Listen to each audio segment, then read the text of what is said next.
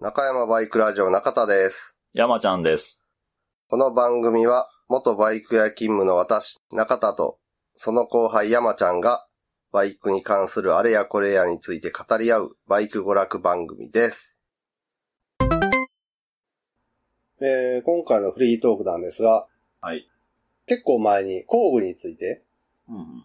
通常の工具セットに加えたいああ、はいはい、工はい。具について話して、で、少し前にあの工具の収納、工具箱どうしてるか、みたいなああ、話をしてまして、で、それについてリスナーさんはい。から、ツイッターの方で、僕こんなんしますとか、こんなん使ってますっていう、あーそういうのがあったんで、それを紹介していこうかなと。はい。まず、基本工具に追加したい、使える工具たちの中で、うん昼間の盾ごとさんがマーカーペン、うーん。マジック。マジックうん書いてあって、あ、確かに、うん。うん、確かいに。るよな 確かにやいるな。 ね。山ちゃんどんなん使ってるマッキあ普通にマッキー。ー。うん。ペイントマーカーかマジックかで変わるやん。マジックの場合ちょっと消えやすい。ああ、はいはいだからはい。ペイントマーカーは乾くまで時間かかるんだよ、あれ。あーまあまあね。俺なんか毛書き上手っていう、建築系のうん。マジックか。ママジジッック。クの先端が長いから、うん。鉄板の穴をさ、位置合わせするときとかに、うんペン先が奥まで入るから、あー奥まったところにマーキングがしやすい。ああ、はいはいはい。あーまあ、細長い。そうそう、細長い。ペンの先だけが細長いみたいあーな。えーそうだ、ねうんじゃあめちゃ先細いんちゃうん先は普通のマジックのペン先と同じぐらい。あ、もあれがビヨーンって伸びてる感じ。う。で、奥までいけると。そうそはいはい。でも奥にマーキングすることあるう。あのな、厚い板熱い板。肉厚。肉厚が、例えば汎用フェンダーとかをあフレーム合わせてつけるときに、フレームの穴位置、ああー、穴に当てがあってフェンダーにマーキングしたりときとかに、はいはいはフレームの厚みが結構あったりするとさ、ペンの先が届きにくいとか、まあ真ん中にしかつかへんとかあるやん。い。そうやな。まあまあ、それはあるな。そういうときと か、あああんいな感う、じしか。確かにこのマジック系、ああ、まあ、マーカー系は工具箱に一本入れときたいよそうやね。それはあっても、な。あと養生テープね。ああ、養生テープね。マスキングテープじゃな。マスキングテープでもか。か、やな。 春系のやつやうな。ん。その、ちょっとしたことを書き込めるから、そうそうそうそ車う体に。うんメモ帳としてそう。やな、そうやな。一言メモみたいな感じそうで。そうそれこそあの配線の、どこに繋がるのとか、うんコースはこれ何用とか、うんあと、注意事項とそうか。そうやね。これまだやってないとか。忘れたらあかんことをメモっとく。メモっとくとかなうん あとはこっち右、こっち左とか。ああの、バラした時にな、はいはいはいはいその付け位置がわからなくなるようなやつは、うん念のためそんなのしたり。うん確かにそれもある。そういう意味では黒のマジックと白のマーカーペうんうんうンんがあるといいんかもしれんな。白。白やったら、あの、黒い部品にああ。はい直接かけたりとかはいはい。できるから、この2本ぐらいあると、だいぶだよね。うん応用とか幅が広い、守備範囲が広いっていうか、で、あとは、新平さんがボックスドライバボックスドライバー。ーの8と10。うんうんうん。あのドライバーの先があー10ミリの、はいはい。 10ミリ頭のソケットみたいになってる。うんあプれラの、スそうとかじゃなくてってそこうとだそよう、ね。先はい端が六角形のネジを回せるようになってる。ソケットの。う。うんん何がいいかというと、締めすぎがない。うん。うん。ドライバー軸やからさ、うん。メガネとか、ガチェットレンチに比べたらトルクをかけにくいからうん、あの細いドライバー軸で思いっきり締め込んだらちょうどいいトルクで締まってるっていうあーあー、あーあーオーバートルク。帽子になる。はいはいはあと、ショックドライバーか。新平さんが言ってあったのい。。ショックドライバーは、欲しいまねあ確か確かにね。でショックドライバー何かっていうと、叩くと、締め方向または緩め方向にうん回るドライバー、先端が。そうやな。うんはいはいはい。先端がちょっと緩める方向に回る。うんちょっと締める方向に回る。だから硬くて緩まないネジに当てがあって、うん。ハンマーでガチコーンってそのドライバーを叩くとうん、ハンマーで叩いて押し込む力がそのまま回転力に変わんねんうんうな。ん。そうやな。しかも衝撃を与えてるから、ネジの固着を剥がすはい。さらには叩いた力をそのまんま回転力に変える。で、緩めでる、。叩くってことは押し付けてるからネジを舐めることがほとんど少ない。はいあの、ドライバー先がぐっと浮くことがないかはい。ら、かなり確実にネジを緩めらうん、れはいる。はいはい。だからそれで緩まへんときはもうネジ溝がやられるときやな。そうやんな。ううんん。頭がもう舐め、ぬるっと。うん、舐めちゃうと。確かにそれをショックドライバーは、あると。そうやな。ちょっと古いのを触るときとうか、ん。あとはネジロックが塗ってあるようなそ、うやね。うプラスネジを緩めなあかん。まあエンジン中とかほとんどだけど、そういうときは。ん。そうやなな。んかは欲しいな。大体プラスやな。使うときは。そうやな、プラスやな。だから、結構出てくるっていうか、使うとこといえば、ブレーキのマスターシリンダーの蓋あの あ。プラスのサラビスをはい回はいはい。すときに、あ、あれこれやばいかなと思う前に、そうやショッな。クドライバー使うとはいはいか、あとは、ホンダの原付きのエンジンカバー類がプラスネジになったりするやん か。古いやつは。今は M8 のな、はいはい。 M8 は M6 の頭8ミリ。はいはいはいはのい。普通のボルトに変わってたりするけど、昔のやつアクアプラスやんか、カブとかモンキそうーやとか。な。あれはね、長期放置のやつとか直すときとかな、だいたいみんなしっかり固まってはる ん で、そうやね。ショックドライバー。サビが出とるもんね。ショックドライバーでどうにもならへんのはあの、シートのベルトを止めてるプラスネジ、シートベル。ゼファーとかさ、ああ、はいはいはい。はいはいはい。シートのベルトのは両端を止めてうるんうんうん。はいシート本体に。はいはい。あそこはさ、ショックドライバー叩いてもシート自体がたわむや ん。衝撃を。まあまあ、すぐ なかな か吸収しとるわな。そう そうそう。叩いてもあんあんまり効いてへんというかさ、あれがうまく活用されてへんな、みたいな。まあ確かにそれはあるなう。ん。だからもうあっこはひたすら、潤滑剤と、あとあの、ダイスとか、ああ。で、あの、表に露出するネジ山をはい極力綺麗にしてう、ん回りやすくなるようにっていう。はいはいはい。あだっからこ緩んだとしても、途中でな、これ以上回らへん。そうやね、なるなるなる。あっこはスポンジは水吸ったりする関係もあってさ、ああ。ネジ錆びて固着とか結構多いやん。多いな。多いな、 確かに。あそこもなかなかのオレボル率や ね。古いやつなんか特に。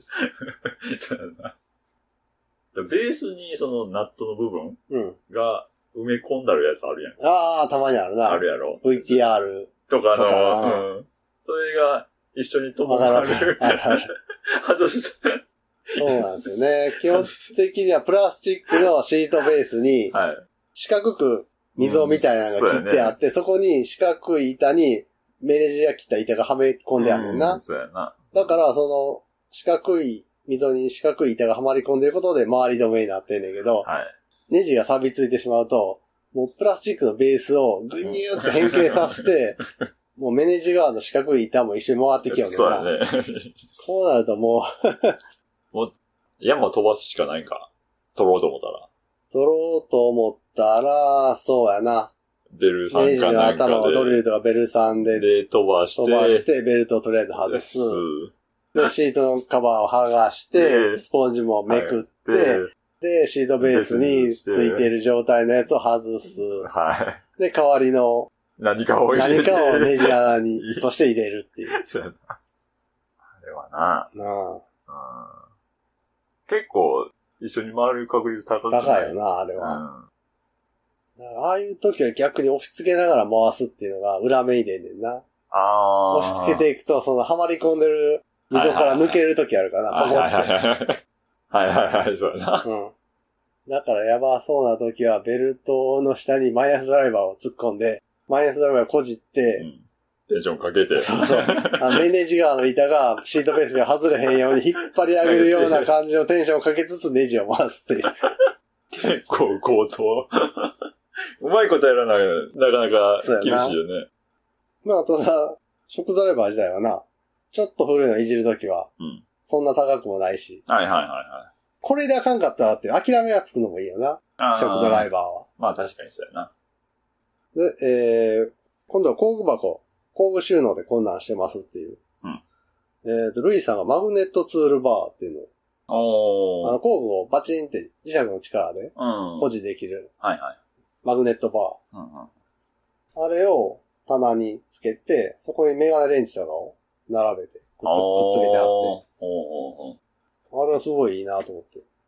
メガネレンチとかさ、コンビネーションレンチとかスパナとかって、綺麗に収納しようと思ったら、結構めんどくさいやん。そうやね。あのホー、ルダーに入れなあかんからな。全部同じメーカーやったら統一できるかもしれんけど、あーそれもあるな。なんかいろんなものがごちゃごちゃあったら、特にあの、レンチの立ち上がり角度があ違あうからな。ーそうやねそうそうそう。角度ね。そういうのを含めて、ある程度、その辺がバラバラしてる人からすると、あのマグネットうんでの収納はすごいありがたいと思う。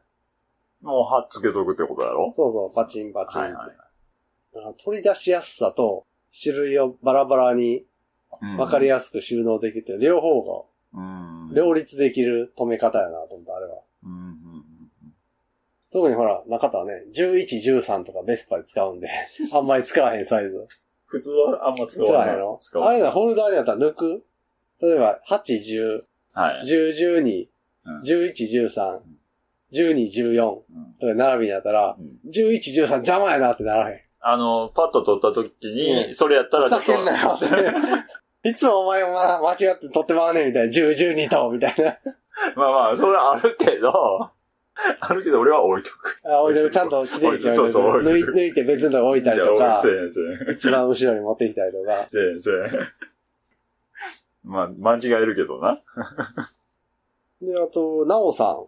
うんミニバイクレースとかしてある人やねんけど、はこの人の工具収納が、あの、前ちょっと話した中田の理想としてる収納、い。うんうん。ちょっとやりたいなと思ってるスチール棚と、うんうん。に、あとプラスチックケースはいはい。で小分けするタイプのを実践しあって、うん。でそれがミニバイクレースをやってる人やから、うんあ間違ってなかったなっていう。より実践的な方に考えるとやっぱこうなっていくよなみたいな。まあまあ、まあそうやわね。うんよく使うもんだけをこっちに入れてみたいなね。で、ジャンルごとにケースに分けて、うんそれが一番理想やわな。ガそうチそう収そう納。そうそう。でもまあ、そんな使わへんもんは、うん。あの、赤のあれに入れてんちゃうの。ファファッション工具箱に。そうそうそう。怒られる。まあね結構使い分けしてる人が多かったな。ああ、はうん。いいろいろ買い。まあまあ、そうでしょう増えちゃったね。けどうん基本はここに置いといて、うんこっちに移し替えて持ってってますとか。はいはいはい。ほんまよう使うもんは、っそうそうてそやう。つやんね。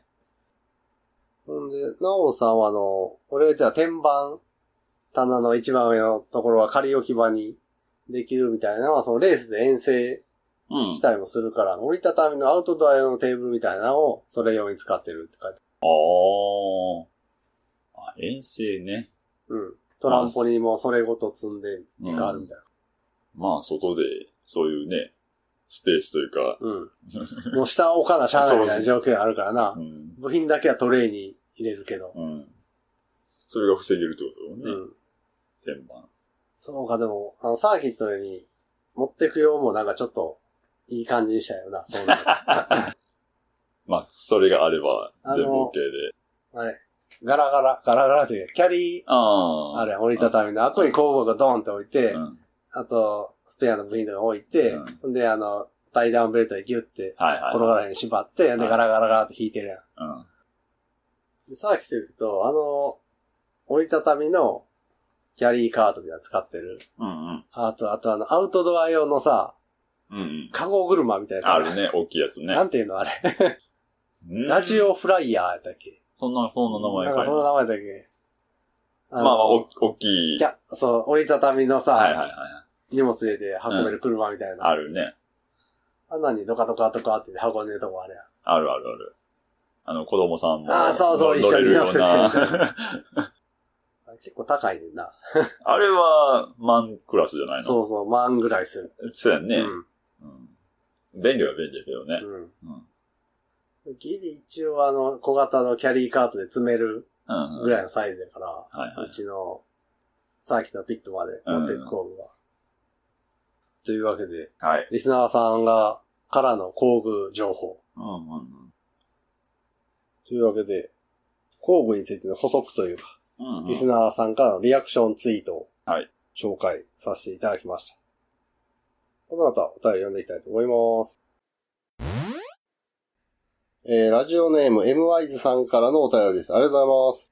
ありがとうございます。えー、給付金10万円の使い道。この前バイクの車検だったのですが、普段注油くらいしかしないものですから点検を兼ねてバイク屋さんにお願いしました。車検は難なく通ったのですが、バッテリーが弱っているみたいで、秋まで持たないと告げられました。おうなので、給付金でバッテリーを買いたいと思います。湯浅か、台湾湯浅かで迷い中です。あとえーと、MI さんは NC750X か。あ。じゃああー750か。はいはい。 NC の750うんうんやったはず。バッテリーは湯浅か、台湾湯浅か。信頼の湯浅、うんお高い。高い。まあまあの信頼とまあまあの価格、台湾湯浅。どちらか。あと、鬼のような安さ、安さと、鬼のような聞いたことな さのバッテリーみたいな。そう、価格が魅力の。そうそうそう。 どうなのな、バッテリー悩ましいよな、ほんまに。その湯浅は、外れ率が低いとはいえ、完全に大丈夫とかどうかも言えへんとも言えへんし、うん結局、格安のやつでも当たり引きゃ持うつんし、みたいなな。そう。ほんまバッテリーは、なんとも言えへんね。なあうん。は中田もあの、車、ホンダの N1 なんですけど、い。まあ新車当時からつけてるバッテリうんーが、そろそろあの、チェッカーで見たらうん交換時期ですねって言われてから車検2回受けてんねん か。さらそこ言われた車検からさらに2回え、4年4年引っ張ってるけど持ってる。途中で怪しい気配を見せることもなく、ああ、アイドリングストトップが効かへんくなったぐらい。ああ。それぐらいやったら、ええよ、急に来るでね。かもしれん。たださ、一個思ってんけど、新車時に搭載されてるバッテリーって、かなりの当たり率な感じせんバイクにしろ、車にしろ。な。新車の時は、そうやな。後からつけたさ、部品で売ってるバッテリーでさ、お客さんに納入して、うん。なんか2日ぐらいとか1週間ぐらいでまたなんか変やねんけどとかはあるけど、うん新車で車両についてくるバッテリーでそういうのって、まず機械やん。まあ、そんな新車売ってた方ではないにしろさ、うちの店は。そう言われるとそうかもしれんな。だからさ、中古車相場はおかしいみたいな、ああ。オープはい。ニングトークの時にしてたさ、はい女のウィングマーク入り の新車搭載バッテリーとかあったやんか。はい。まあなんかさ、タイヤとかも新車についてる銘柄うん。と同じパターンのタイヤを変えるけど、うん新車についてるやつはちょっと違うとか、持ちがいいとか、なんかそういう話も聞くやん。あだあ。から結局その部品の寿命というか、不具合が起きると、その新車の不具合に含含まれてしまうやんか。ああ、そうやな。あの車種は買ってすぐバッテリー上がるとかやるとあかんから、ひょっとしたらメーカーが超厳しい基準で採用してる気がせん。あ新車ー新搭車載の用のそうそう。パーツ。うん超 S 級バッテリー。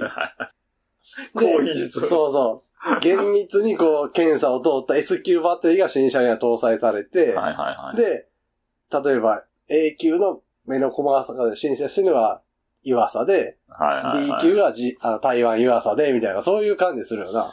確かにそれはあるかもしれんな。だから MI さんこれ、多分新車で買ってあるから、このバッテリー、新車搭載バッテリーを、 ちょっと粘ってみるっていうのはありかもしれん。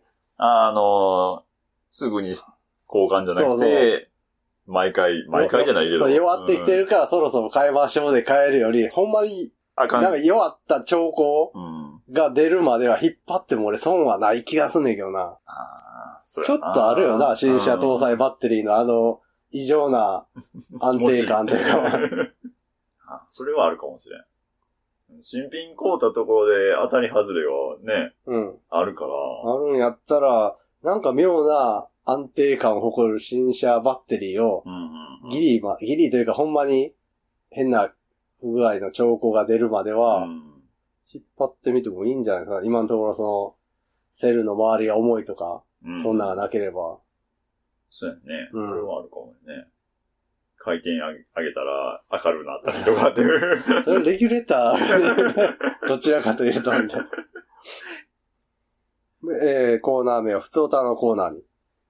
中田さん、山ちゃんさん、こんばんは。こんばんは。こんばんは。第356回聞きました。ずっと聞き続けられると思っていましたので、ショックです。中面の掟だなんて。てんてんてん。そうなんですよね。これあの、中山バイクラジオ、最終回告知のはい。回やと思うんですけど、中田山ちゃんはね、二人とも中面なんて、はい。 400回を超えることはできない。まもし400回超えてしまったらね、うん中面会の起きて、こう、ラーメンマンみたいな期 待に中中の字が出てしま うんで、逆に超えてほ しい。なるやつそうそう。見たいっていう。で、えー実は山ちゃんさんの SR に SR500 用のクランクが入っているから、こっそり499回まで放送可能とかならないでしょうか ね、てんてんてんと。これどうなん山ちゃんの SR さ、改造車で買ってるやん。ああ。新車から、うんとか、純正状態で買って山ちゃんが改造したっていうよりは、じゃな改いね。造車にさらに山ちゃん好みにちょこっと。部品を変えたみたいなは感いじなん。か。そうですね。だから500のクランク入ってないとは言い切れへん言やいん。切れへんよ。結構な改造度合いやったやん、買うっんた時から。うん、そうやね。言い切れへん。 FCR ついてて。は前後足、リム変わってて、そうやね。リム変わってて。バックステップに、うん、まあ、マフラーマフは。ラー、シート、セパハうん。で、あの、フォーク、インナーチューブ、ン。うん、フロントフォーうクん、のスプリング。うん。もうあれも変わってたあ、わ。ほんまホワイトパワーがなんか。あ、そうそうそうそうう。中身だけ変わってたね。そういうことを考えると、 あんなが ち。あー。AP パワーチェックさん行ってきたやつ。 いた方がいいかな。もし500のも入ってたらな、不正改造じゃないそうそうそう。 ほんまにそうやで。 普通すんなり入るんかな、400に500のクランクって。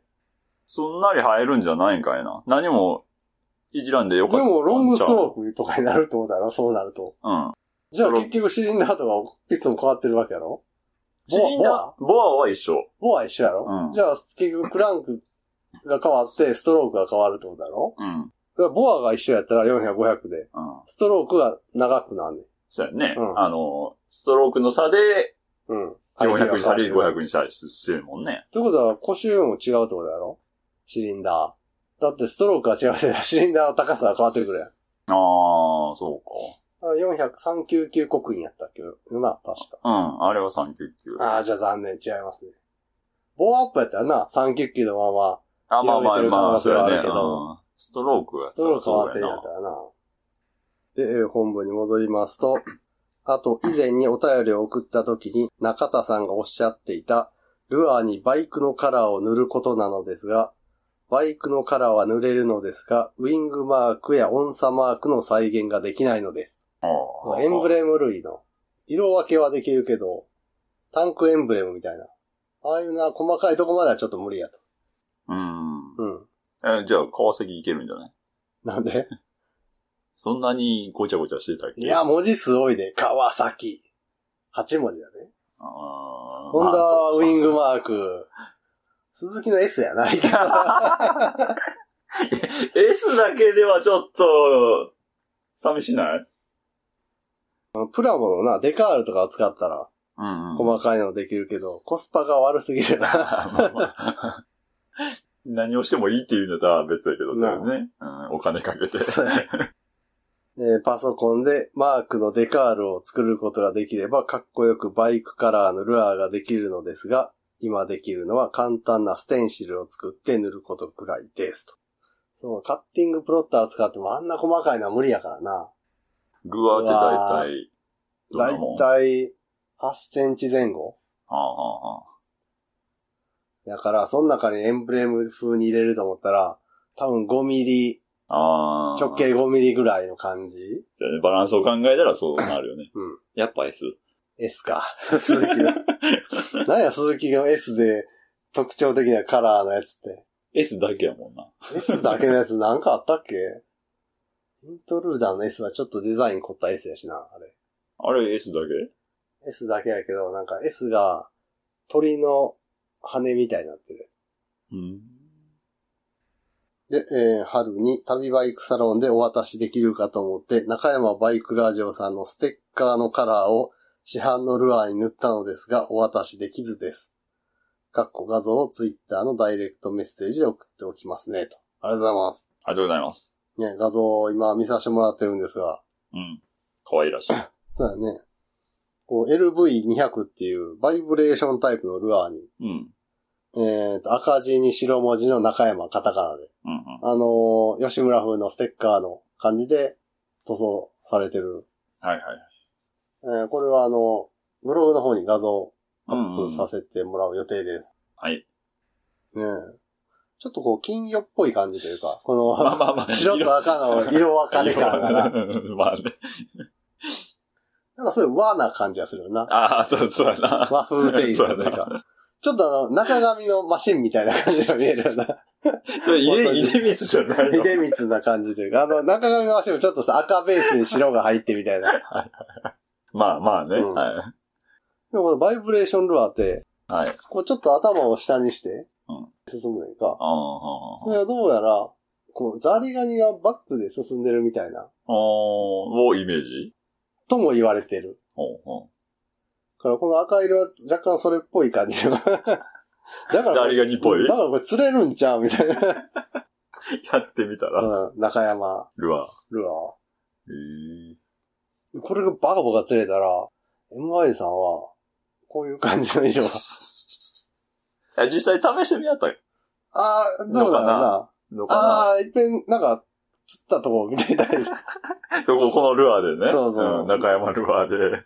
中田はちなみにあの、バイブレーションで釣ったことはないんで、今。 この形状のやつで。そうそうそう。一匹釣ったことあんねんけど、はいそれはこれ、このルアーの釣り方じゃないねんか。ああ。これは早く引くと、ブルブルブルって細かく震えて、うんうんその震える時の水のかき回し方とか、うんこう震えることで、まあこう、キラキラキラってちょっとあー反射とかがあって、それでバスをおびき寄せて食わすんやけど、俺このルアービヨーンって投げてうん、ポチャって落水した瞬間に、なんか虫が落ちてきたみたいなと感じがして、 バスがバフってその場で食われたから。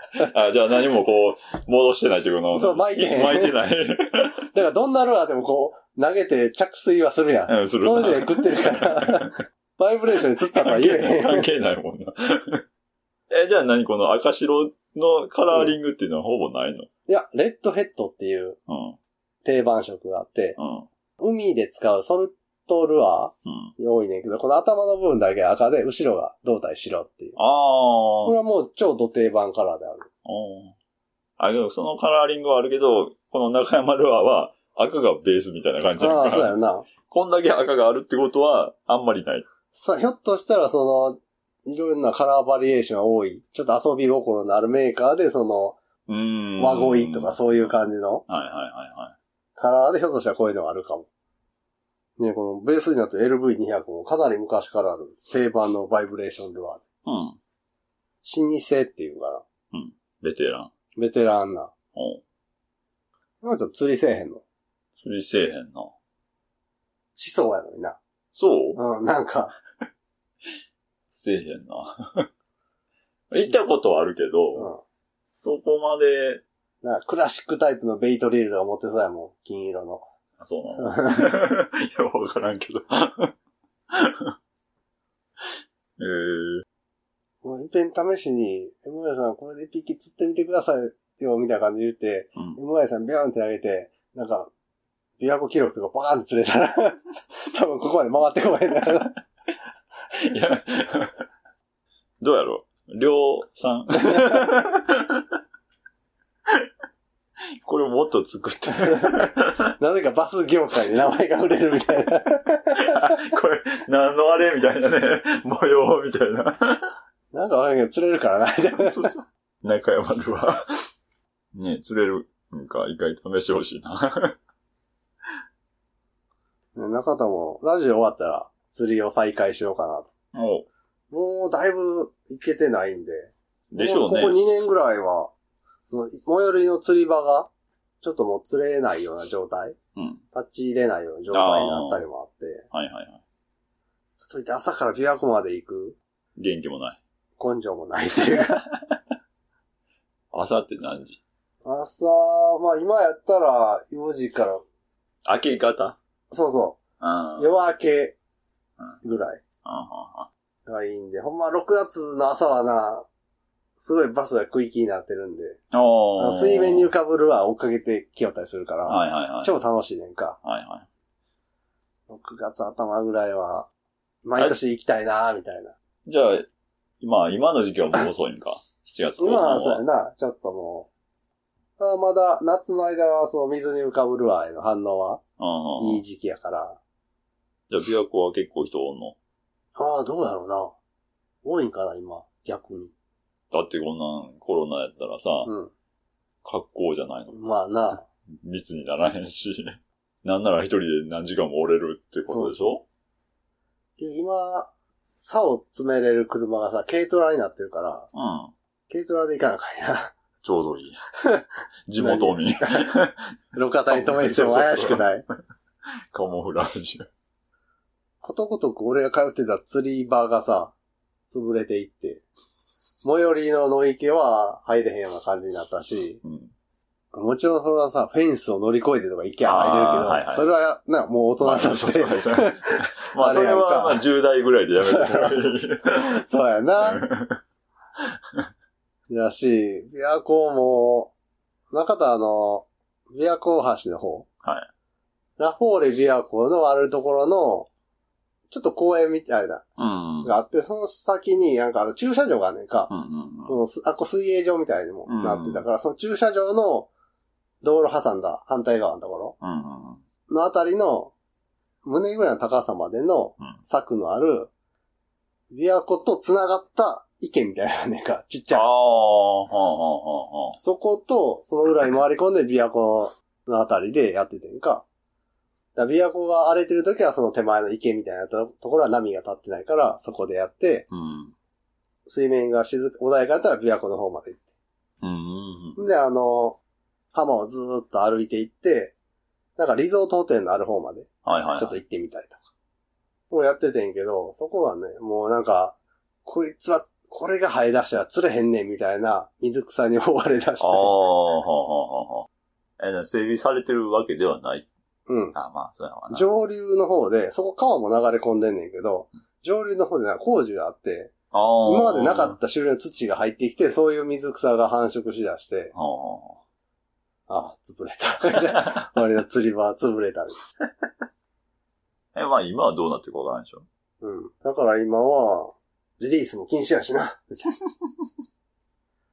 そういや、ちょっと前さ、釣りコミック うん。っていう、釣りの漫画雑誌のことをツイッターに載っけて、うん。なんでかっていうと、なんか、釣りコミックの表紙に、川崎のマッハに乗ってるヤンキーのあイラストあが書いてあって、なんかその、マッハに乗ってるヤンキーが釣りを始めるみたいな漫画やねんけど、なんかなかなかやな。 おうおうそれでだいぶきとんだ釣りコミックみたいな感じで書いて。 なんかな、もう、令和とは思えへん昭和な編集者のな、帯コメントとかあんねんあか。あ、はいはいはなんか読者かから、なんか、投稿に対して、あなたに綺麗なお姉さんがいたら、連絡ください。ブスはダメ。みたいなこと書いて て、大丈夫コンプラとかほら、いろいろ今はそこら辺のさ、ちょっとそういうの厳しいけど、大丈夫みたいな感じの、そういうのも含めて、なんか昭和の雑誌やな、みたいいな。はい。結構攻めてたね。うん。で、その釣りコミックで、まあもちろん海釣りのああ。漫画もあればバス釣りの漫画もあって、うんその中で、ちょうどあの、琵琶湖で世界最大サイズのバスを狙うみたいなおー話をやってて、そこで最大サイズのバスを釣った主人公が、おーって掲げた後、それを琵琶湖にボチョンって返して、琵琶湖はリリース禁止だぞって言ったら、なんか、俺がそういうのはできひんみたいな。おいおいおいおい、大丈夫かみたいな。漫画とはいえさ、結構皆さんそこはさ、まあまあ、気をうんね、つけてデリるケとートなとこころですけど、みたいな。ほんで、結局俺はちゃんと出頭するぜみたいな。ろ。を書いてて、出頭したけど、別に、罰則はないかあら。あー、はいはうんえあリリースしたのみたいなんで、い。はいはいはきよ次からあかんねみたいな、終わった、みたいな。ちゃんちゃんで終わってんけど、なんか、琵琶湖のある滋賀県の人間たち は、なんか、そんな感じでいいのみたいな。い。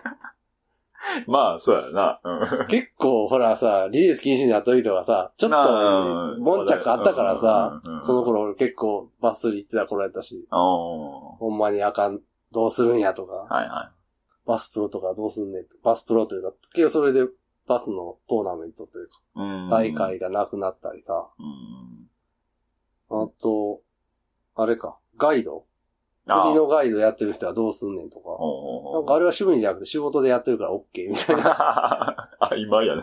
なんかそういう話になってたりとか、なんか釣りコミック。相変わらず攻めてんな、みたいな。なかなかやな。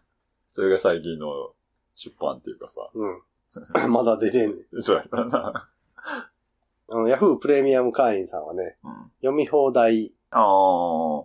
なんとかっていう、そういうサービスで読めるんで。うん。あのスピニングのサーはもう変えなあかんな。まだやらへんやろ。来年。 ヨンちゃん、どれぐらいまでやったことあるのいや、ほぼほぼやったことないよ。リールはどっちのリール使ってたどっちとあの、針金みたいなのパコンと起こして、は。ああ。ビューンって投げて、巻き始めたらその針金カチャって戻って、え、投げるときに、指引っ掛けて、あ、そうそう、指引っあー掛けて、で、話ば話いいすやタイつミングで話す。話すやつ。スピニングタイプ。それはやったことある。もう一個、ベイトタイプって言って、うん糸は、スピニングタイプはこう、竿に向かって90度うんの角度で、糸が巻いてあるのか、ああ、そ糸うだったよ、そうだ糸ったが出ていくのと巻いてるのが、まっすぐじゃない。はいはいはいはベイトリールっていうのは、糸が巻いてある方向と糸が出ていく方向は、いまっすぐに並んでる。い。うんあの、水道のホース巻きうんうん。うん取うん。るあの感じはいはいはい。になってて、思いっきりそれで、ビヨーンって飛ばせるか、うんスルスルスル出ていくし。おー。でもなんんかその、糸が急激に引っ張られてるから、ルアーが水にポチョンってついてる時点で、その引っ張る力なくなるやん。か、でもこの手元のさ、糸巻きがくるくるくるって高速回転してるかうんうんうら、糸がそこでくしゃくしゃくしゃってうん。こななう、る、なる、なるねなる、なる、なる。はいして、その落ちる瞬間に指でうん。高速回転する糸巻きをキュキュってこう押さえて、回転数を合わしてうん、ポチョンって落としやなあかんねんか。へえだからルアーの難飛距離を殺さへんようしいに、なう微ん。妙に。に見て、ブレーキングをこう指でして、回転数合わすみたいなのを、まあ慣れた人がやらはんねんか。ああ。もう着水するやつだキュッとこう、親指当てて。あ、じゃあ、じゃあその、糸の先端、ルアーがついてるとうんこ、を見守って、うんこの指でうん。調整。そうそうそう。ちょんちょんちょんと。軽えくー軽当てしながら、水についた瞬間にキュッとこう力入れるとか。へえ。そっちの方が難しそうやね。うん。ちょっとこうコツがいるねんけど、その、糸がまっすぐ出る分飛距離も。ああ、伸びるってこと出るしみたいなか。うんはいはもう多分そのコツとか 忘れてるから、ギューン、クシャクシャ。い。え、だからやってしまいそうそっちそっちしてた両方、両の。あ、両方方し。てた。重いルアー投げるときはそのベイトっていう、うん。くしゃくしゃってなりやすい方で、うん。うん軽いルアー投げるときはスピニング。あの、引っ掛けて、そうこう、そうそ離す。う。だから軽いルアー投げるとさ、どうしても、くしゃくしゃってなりやすいから。ああ、はいはいはいはいうん。やっぱいろいろあんねんな。 まあ、基本の木やろうけど。 だから俺やめ、や めたっていうかしばらく麻酔から離れてるうちになんかあの、リールのハンドルをアル、アルマイト製の 削り出しのやつに変えるとかいう感じの流れができてて、あなんか、レバー変えてるバイクみたいな。鮮やかな色になってそうるそうね。 ええあ、まあ、釣り業界もそういうカスタムというか。 うん、なんか、うん、いろいろえ。えだから吉村もな、ダーツとか今作ってるからさ、あ、ほんま。そっちに参入してきても、吉村カーボンロッドがサイクロンみ たいな。いや、あり そう。いや、ありえるちょっとあるよな。ありえる。 サイクロン。サイちょうどいいよ。サイクロンやろあと、何やったっけ吉村マフラーというのは。リプレックス。 えー、そうなったっけうん。なんかあの、液パイで連結してるみたい液体な。液パイにちっちゃい筒があうっんて、つな、左右が繋がってるやつ。2本ずつが繋がってるみたいな。読み切ったやったら。太太鼓というか、そうそうそうちっちゃいちっちゃいのちっちゃい筒でが。あー確かあれがリプレックスって名はい前はいはい。吉村カーボンロッドに、うんチタン削り出しのリールの部品とか、 チタン削り出しスプールとか、もう言い出したら。 ルアーとかも作り出すの。でも釣り業界というか、そういうのはもう、アフターマーケットというかさ、うん。社外品ってめちゃめちゃあるでしょ。ああ、まあまあ、用品はな、あるよね。ウェアとかも含めて。あんな。だから釣りのウェアは、バイクよりも、ちょっと先に、コマシになったというか、あカジュアルな感じになってきてたし、ロゴ入り派手派手はもうなまくあ、抑えたり、ロ、なくゴを入れても、その、ほんまにそのロゴのデザインだけ、て文字じゃなくて、台話とかやったら D の部分のロゴだけを大きく配置してとか、そういう。あでも、もし吉村がさ、釣り関係に進出するとしたら、ロットホルダーを作れる ような、バイクに。あ釣り竿あを。つけれるような。いや、まあそこは、まず入るとこじゃないの。そうや な。まずさ、まあ、竿とかも作って、ロッドホルダー。まあまあ全部一式、吉村に揃えられるというか。もう、ベスパーに一時、竿を引っ掛けられるような筒をあつけてたけど、使い勝手悪かったよな。ガタガタ言って。だから結局あ の、ロッドバッグに入れてう、ん背負ってた。あー斜めに。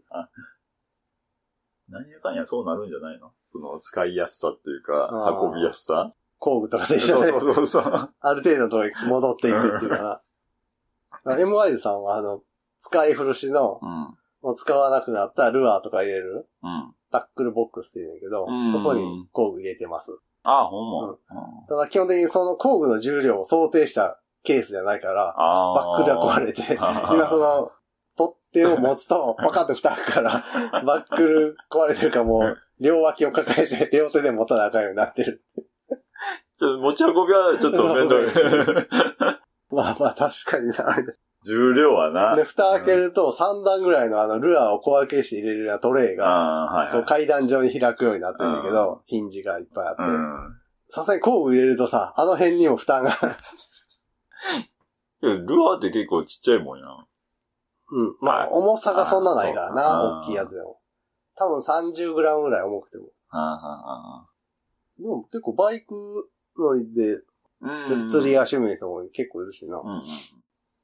俺あの、ちょっと前も言ったかもしれないけど、H2 とかのさ、自己車のフレームがあったら、うんそのフレームからスプーンとかいううん、鉄板をこう曲げたルアーとか作ったらさ、面白いちゃうかなとか思ってんねんけど、いや、 いや、あの、吉村の集合化のさ、事故して液パイがべちゃって滑れたやつとかあるやん。あるな。あの、サイレンサー部分から鉄板切り出して、吉村のスプーンとか言ったら、吉村のマフラーから切り出したスプーンとか作ったら、なんかまあそういう人にちょっと受けそうな感じで、どうやろうな、その、実用されるかどうかは知らんけどう、ん。ネタというか、あ、そうそうそそういうことやんな。う。で、あの、ルアー紹介のところにさ、吉村のサイクロンから切り出したサイクロンウェーブが、まあそういう一個の、うん。 バズベイトを作るってやつ。何それ。プロペルがぶるぐるぐる回ってあ、あ、水面をカポカポカポカポってこう、うん泡と音を出しながら、うん。すす、すそうそう、ルアーがあるのか、ほんで、そのプロペラに金属片がカンカンカンカンカンカンって当たって音を出して、バスにアピールする。うんちょっと、その、針っぽくない。はいはいはい。どっちかというと、針金曲げたプロペラみたいな、はいはバズベイトっていう。結構でもそれが釣れるい。うん。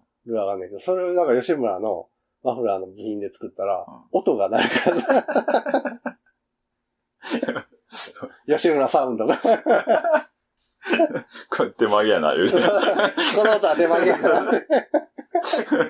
機械曲げのそうそうサイクロンから作ったバズベイトと、手曲げのやつで。え、もやさん、こんなんどうすかね。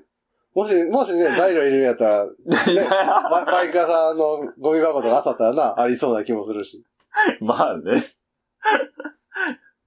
というわけで、ルアービルダーでもある M アイズさんからのお便りでした。ありがとうございます。ありがとうございます。中山バイクラジオカラーのルアー、現物ね、うん。みたいね。見たいですね。はい。というわけで、ありがとうございます。